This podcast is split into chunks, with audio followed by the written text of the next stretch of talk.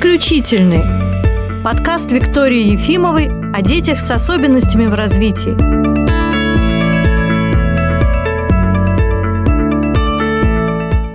Сегодня мы поговорим о ситуации, когда слух у ребенка в норме, но у ребенка нарушено восприятие слуховой информации. Это может проявляться по-разному. Допустим, ребенок вообще не реагирует, когда к нему обращаются. Или то, что мы привыкли называть нарушение фонематического слуха, когда ребенку трудно услышать разницу между словами кот и год, например. Здесь, в этой области, с терминами все очень сложно, именно поэтому я решила с вами это обсудить. Но первое, что нужно сделать, это проверить состояние слуха ребенка на периферическом уровне. Об этом уже был подкаст, который мы делали вместе с Натальей Владимировной Коньшиной. Это золотой стандарт во всем мире. Если ребенок не реагирует на обращенную к нему речь или у ребенка есть задержка речевого развития, первый специалист, к которому идут с ребенком, это сурдолог, аудиолог, и должна быть проведена полная аудиологическая диагностика, чтобы определить, нет ли нарушений слуха, которые требуют слуха протезирования, иногда операции кохлеарной имплантации, потому что очень часто родители могут не замечать, что у ребенка слух снижен. Но предположим, что мы с вами говорим о ребенке, которому слух тщательно проверили, и со стороны сурдолога никаких претензий к слуху нет. Но родители и специалисты видят, что все-таки у ребенка нарушено восприятие слуховой информации. Если раньше, когда я начинала работать с логопедом много-много лет назад, мы обходились тем, что мы говорили у ребенка нарушение фонематического слуха, то сейчас больше детей с такими тяжелыми нарушениями языкового развития уже очевидно, что нарушено не только восприятие разницы между звуками речи, фонемами. Нарушения носят более глубокий характер, и сейчас появился такой термин речи-слуховая агнозия. Мне не очень нравится этот термин, вероятно, потому что существует другой термин англоязычный, с которым я познакомилась раньше. Когда говорят об агнозии, все-таки имеются в виду процессы, которые происходят в коре мозга человека и как очень многое в нашей стране связанное с нейропсихологией, с нейрофизиологией, какие-то понятия, явления, взятые из нарушения работы мозга взрослого человека, переводятся в детскую практику. Слуховая агнозия может возникнуть у взрослых пациентов в результате инсульта, каких-то нейродегенеративных заболеваний, связанных с деменцией. Но когда мы говорим о детях, здесь очень важно понимать, что нарушения могут быть совершенно другие. И чаще всего даже это и не нарушение вовсе, а определенная функциональная незрелость функциональная незрелость в работе слуховой системы. Вот здесь вообще большая путаница между словами слух, слуховая система, потому что когда мы говорим о слухе, мы обычно думаем об ушах. А то, о чем я вам сегодня планирую рассказывать, это уже не уши, это то, что происходит в мозге. Потому что на самом деле уши это только рецепторы, а процесс восприятия, обработки слуховой информации происходит на разных уровнях мозга, и он начинается, вот как только в улитке звук звук превратился из акустического сигнала в электрический импульс, начинается движение этого импульса по структурам ствола мозга, там есть прямые и обратные связи с корой, уже очень многое происходит именно в стволе, и я вслед за моим мужем Олегом Игоревичем Ефимовым, я придерживаюсь мнения, что все-таки основные проблемы с восприятием слуховой информации у детей, они возникают во время транспорта этого импульса от улитки к коре, то есть эти проблемы имеются в стволе. Какими же словами, каким термином будет, э, на мой взгляд, корректно назвать это состояние, когда ребенок при сохранном слухе, при полноценном периферическом слухе не может полноценно воспринимать на слух информацию? На самом деле этот термин появился в англоязычной литературе, подходящей в 1996 году. Звучит это так по-английски Central Auditory Processing Disorder, если если так написано, КПД или АПД, Central убираем. И определение этого термина следующее. Центральное расстройство обработки слуховой информации – это неврологическая дисфункция, характеризующаяся трудностями, вот сейчас внимание, в узнавании, развлечении, группировке, локализации или упорядочивании неречевых звуков, что в результате приводит к дефициту внимания, нарушениям речи и других когнитивных процессов. Этот термин принят Ассоциацией американских специалистов по речи и слуху. Тут нужно добавить, что в Америке логопед – это также и специалист, который занимается слухом, то есть у них нет, как у нас, разделения на логопедов, аудиологов и сурдопедагогов. Это все один специалист.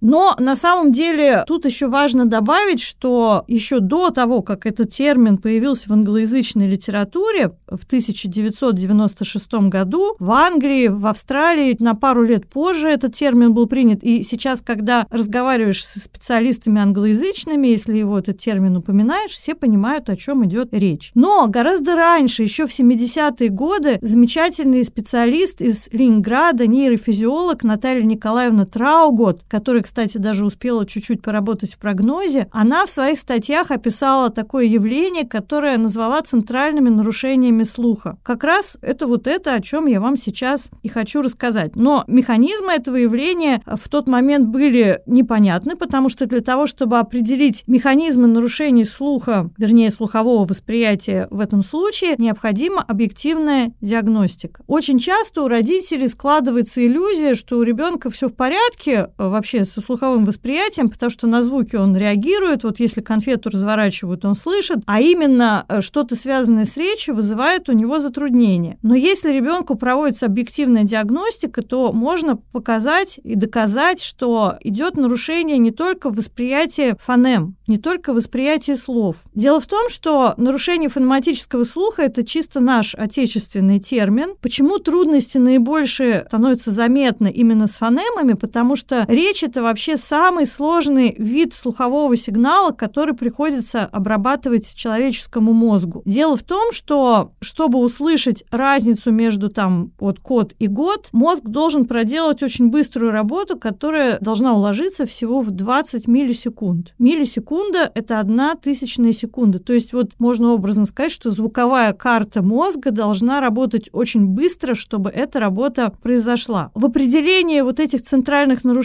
обработки слуховой информации было много вот перечислений различных трудностей. На самом деле существуют определенные аудиологические тесты, которые направлены для выявления каждого типа трудностей, которые есть в этом определении. Но беда в том, что все эти тесты требуют включения ребенка в процесс тестирования, желания ребенка сотрудничать с исследованием и ну, желание ребенка выполнить тест хорошо. Как вы, наверное, догадываетесь, что большинство пациентов, с которыми работаем мы, это сделать просто не могут в силу своих особенности развития. Поэтому нам остаются только объективные методы диагностики, которые могут выявить нарушение различных аспектов обработки слуховой информации мозга. Давайте вот отвлечемся от фонематического слуха, потому что фонематический слух – это вершина айсберга. Что же вот находится под водой? Когда мы говорим об обработке слуховой информации, нам важно понимать, что у любого звукового сигнала будет четыре характеристики. Первая характеристика – это интенсивность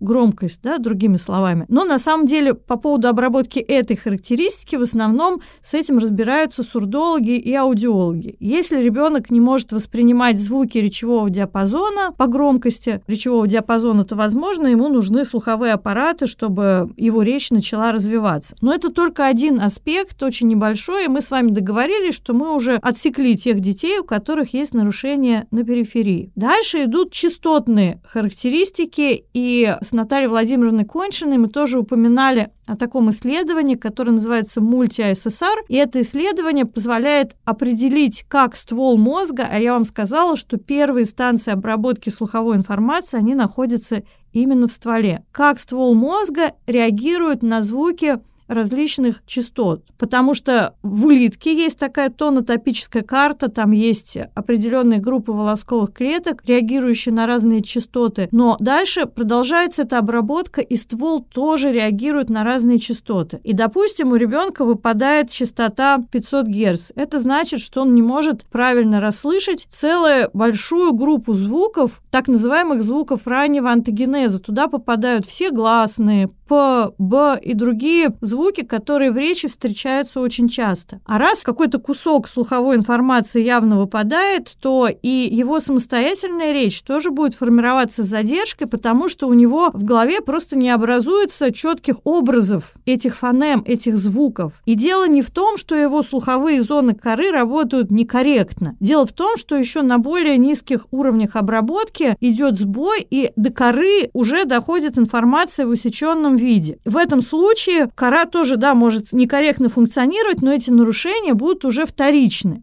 Вот еще раз повторю, что это именно о детях. Я здесь не говорю о взрослых. У взрослых могут быть другие механизмы. То есть вот мы уже с вами разобрались, что может быть нарушение восприятия звуков определенной громкости, интенсивности. Может быть нарушение восприятия определенных частотных характеристик. Очень много работ на эту тему сделано исследовательницей, опять же, из США, которую зовут Нина Краус. Она работает в Северо-Западном университете недалеко от Чикаго. И она как раз раз изучает, что происходит со звуковой информацией в стволе мозга. И у нее на сайте есть прям такие очень показательные видео, даже человек неподготовленный поймет. В виде графика изображен некий звуковой сигнал, например, музыка, когда эта музыка звучит снаружи, то есть вот такой рисунок волны. И дальше зарегистрированы ответы ствола мозга, и если это превратить в кривую, то картинка получится совершенно идентичная, как звук снаружи выглядит, превращенный в график, и как звук выглядит внутри ствола мозга. Но это происходит в том случае, если со стволом мозга все в порядке. И в одной из своих лекций Нина Краус показывает, что вот в стволе мозга, например, у бейсболиста, который получил контузию во время игры, звук, вот эти вот кривые будут совершенно другие, и если мы их опять превратим в музыку, то это будет такая искаженная музыка. То же самое у детей. Если недостаточно меланизирован ствол, то мы можем предположить, ну то есть даже не предположить, а диагностика нам показывает, что звук, который снаружи, будет очень отличаться от звука, который уже проходит по стволу мозга ребенка. То есть это уже вторая характеристика частотная. И после того, как мы провели это исследование и еще тест слухового внимания, который является частью метода Томатиса, мы можем скорректировать, составить определенную программу аудиторной стимуляции, чтобы научить мозг слышать звуки тех частот, которые он по каким-то причинам не слышит. Потому что в нашей нервной системе все устроено по принципу «используй или потеряешь». Когда мы даем мозгу определенные задания, очень быстро начинают образовываться новые синаптические связи, и с большой вероятностью все начинает работать. То есть это может быть делом прямо нескольких дней улучшения вот эти. Дальше, какая следующая характеристика? Следующая характеристика характеристика – это время, временные характеристики, потому что вот эта вот звуковая информация должна пройти по пути от ствола до слуховых зон коры за определенное время. И очень много мне попадалось исследований, когда вообще вот многие нарушения развития детей связывались с тем, что их сенсорная система не способна обрабатывать стимулы с определенной скоростью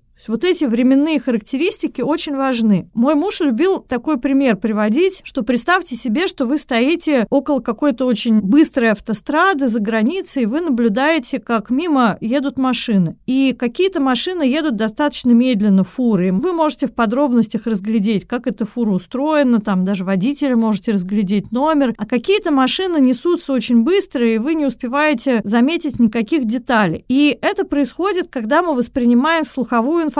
Если мы вернемся к фонемам, то есть фонемы, которые очень длительно звучат во времени, и логопед, например, на занятии может даже их произнести утрированно, растянуть. Но в большей степени это гласные звуки и некоторые согласные звуки, которые можно растянуть во времени. Но есть звуки, которые очень короткие. Б, П, К, Т, во времени их естественным путем растянуть невозможно. Это как раз те дорогие спортивные машины, которые по шоссе несутся необычайно быстро, и слуховой системе человека с ними иногда трудно справиться. А слуховой системе ребенка, если она еще недостаточно зрелая, эта задача становится просто невыполнимой.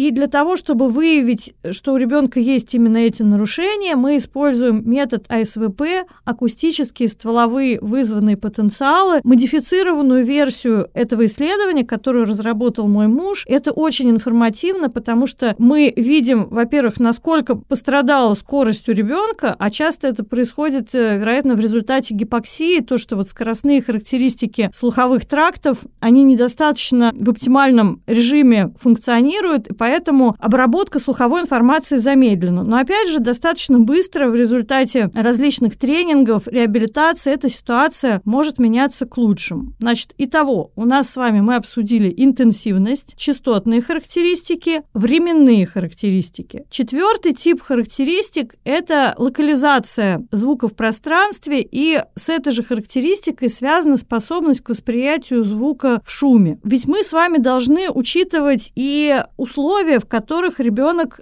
вынужден, должен воспринимать слуховую информацию. Масса детей, вот задумайтесь об этом, которые прекрасно воспринимают информацию на слух, когда они занимаются с педагогом один на один, с логопедом или с каким-то репетитором. И часто учителя такие говорят, что вообще все прекрасно, я не вижу у ребенка никаких проблем. Как только ребенок попадает в класс, все нарушается, этот ребенок выглядит невнимательным, гиперактивным, он очень быстро истощается, устает, а все связано с тем, что изменились акустические условия, потому что учитель, голосу которого нужно прислушиваться, во-первых, он стоит гораздо дальше от ребенка, соответственно, его голос, он отражается от стен класса, от окон, от потолка, и туда добавляется эхо, реверберация. Кроме того, как выяснила та же самая Нина Краус, что даже если в классе царит полная тишина, на взгляд учителя, да, дисциплинированные дети, строгий учитель, все равно в этом классе уровень шума составляет около 60 дБ. Это громко. И есть дети, для которых это не помеха, они воспринимают информацию информацию при этом на слух вполне нормально, а есть дети, для которых это проблема. И как раз это дети, опять же, с нарушением слуховых трактов ствола мозга, потому что там есть такой оливарный комплекс, который отвечает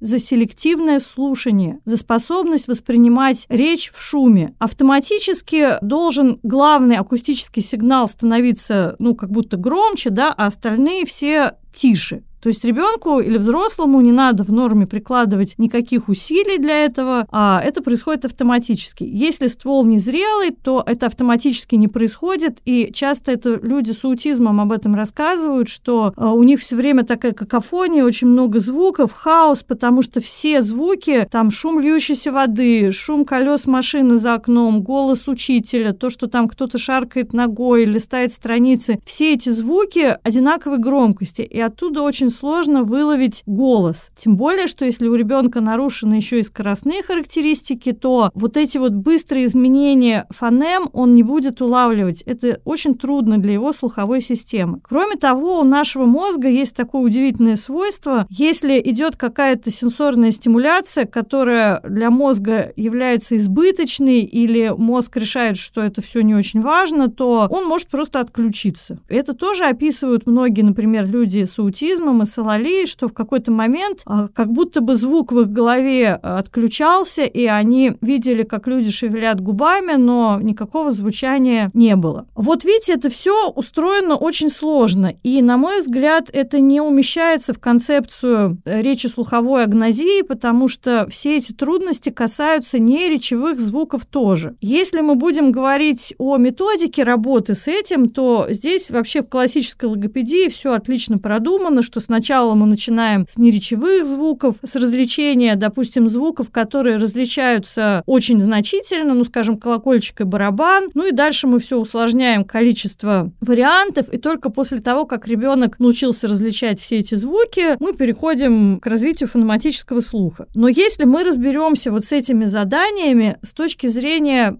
нашей концепции четырех характеристик звука. Громкость, частота, временные характеристики, локализация. Вот это вот задание с развлечением там колокольчика и барабана чаще всего это только работа с частотными характеристиками, не с временными. Ну, может, с громкостью чуть-чуть. Если логопед захочет свою работу разнообразить и поиграет там жмурки с колокольчиком, то здесь еще локализация включается, но есть дети, которые просто не понимают, с какой стороны находится звук. Сколько вы там не будете вокруг них бегать и греметь колокольчиком, ничего не меняется. Потому что способность локализировать звук в пространстве связана еще и с работой вестибулярной системы. И здесь тоже нужна очень тщательная диагностика и разработка упражнений, которые помогут ребенку вас услышать. Потому что очень часто нужно в ваше упражнение, в вашу работу добавить еще и стимуляцию вестибулярной системы в виде вращения или в виде линейного движения, ну и тогда ребенок пойдет и будет вас слышать. Вот если удастся донести до логопедов, до родителей информацию о том, насколько это многоступенчатая, объемная проблема, тогда станет понятно, почему нужно так много видов диагностики и почему вот в прогнозе мы практически в каждый курс работы с детьми включаем тот или иной акустический тренинг. И мне не нравится, когда эти тренинги, а их у нас много, это и метод Альфреда Томатиса, это In Time, это The Listening Program, TLP, это работа с акустическим прибором Бессон для логопедов, это верботональный метод. Ну, на самом деле, Fast Forward тоже можно сюда отнести. Мне не нравится, когда все эти методы называют методами аудиторной стимуляции. На самом деле это не стимуляция, а модуляция. В чем разница? Стимуляция – это вот мы просто даем какой-то стимул, и мы надеемся, что у ребенка снижена чувствительность к этому стимулу, мы будем этого стимула давать очень много, он как-то перелетит через высокий порог восприятия, и э, таким образом мы дадим как бы мозгу задание. На самом деле, если мы